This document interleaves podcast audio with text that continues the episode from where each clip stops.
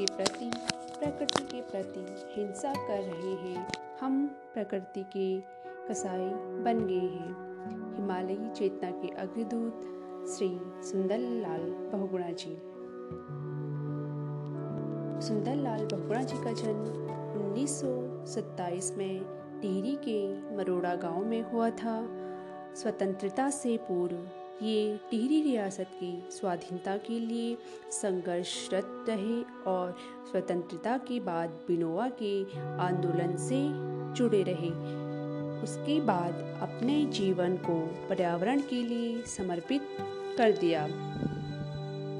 तेरह वर्ष की उम्र में श्रीदेव सुमन से प्रभावित होगी और उनके मार्गदर्शन में सामाजिक गतिविधियों अपनी भागीदारी सुनिश्चित की। उन्नीस से पहले औपनिवेशिक शासन के खिलाफ लोगों को लामबंद भी किया था। इन्होंने अपने जीवन में गांधीवादी विचारधारा को अपनाया और गांधी जी से प्रेरित होकर वो वह हिमालय के जंगलों और पहाड़ियों से गुजरे और 4,700 किलोमीटर से अधिक की पैदल दूरी तय की।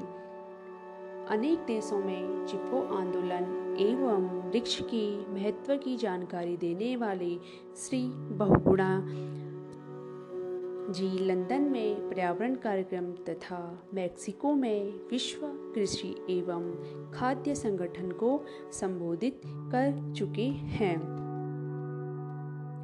1970 में चिपको आंदोलन की शुरुआत पेड़ों को काटने की अपेक्षा उन्हें लगाना हमारे जीवन के लिए ज़्यादा महत्वपूर्ण है।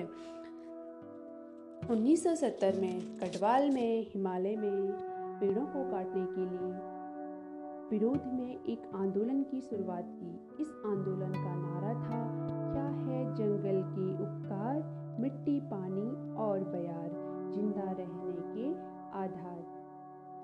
यह विरोध प्रदर्शन पूरे देश में फैल गया।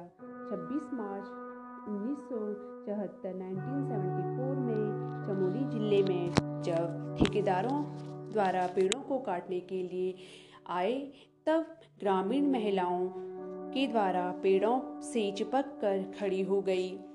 परिणाम स्वरूप तत्कालीन प्रधानमंत्री इंदिरा गांधी ने 15 साल के लिए पेड़ों को काटने पर रोक लगा दी। चिपको आंदोलन की वजह से बहुगुणा विश्व में वृक्ष मित्र के नाम से प्रसिद्ध हो गए।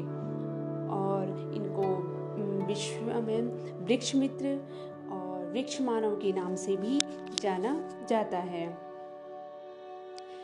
हिमालय पर्यावरण के लिए संभावित खतरों के रूप में टिहरी बाँध परियोजना के विरुद्ध अनेक बार अपना विरोध इन्होंने प्रदर्शन किया और जो अपना जो विरोध प्रदर्शन इन्होंने सत्याग्रह भाषणों, लेखों तथा पद यात्राओं के माध्यम से करके पर्यावरण के क्षेत्र में निरंतर सक्रिय रहे। उन्नीस सौ बयानबे टिहरी बाँध निर्माण के विरोध में इन्होंने चौरासी दिनों का उपवास रखा और उस परियोजना के विरोध में अपना सिर भी मुंडवा लिया था। जिसकी एक बड़ी आबादी को बेघर कर दी, बेघर कर दिया था, जिसमें स्वयं बहुगुणा जी का घर भी, घर से भी बेघर हो गए थे। तब और सुंदर लाल बहुगुणा जी को जो सम्मान मिले थे, वे उन्नीस उन्हें भारत सरकार द्वारा पद्मश्री पुरस्कार दिया गया, लेकिन उन्होंने इसे अस्वीकार किया। उनका कहना था कि जब तक पेड़ कटते रहेंगे, तब तक मैं इस पुरस्कार को स्वीकार नहीं कर सकता। उन्नीस सतासी में राइट लाइवलीहुड अवार्ड जो चिपको मूवमेंट में उनको मिला और 1987 में उन्हें शेर कश्मीर पुरस्कार और सरस्वती सम्मान मिला और 1986 में रचनात्मक कार्यों के लिए उन्हें जमनलाल बजाज पुरस्कार मिला। 1989 में आईआईटी रुड़की द्वारा सामाजिक विज्ञान के डॉक्टर की मानद उपाधि प्रदान की गई और जो सबसे 2009 में पर्यावरण संरक्षण के लिए इन्हें भारत सरकार द्वारा पद्म विभूषण से सम्मानित किया गया। बांधों के विरोध में इन्होंने एक नारा दिया, धारा एच डाला, बिजली बढ़ावा खाला खाला।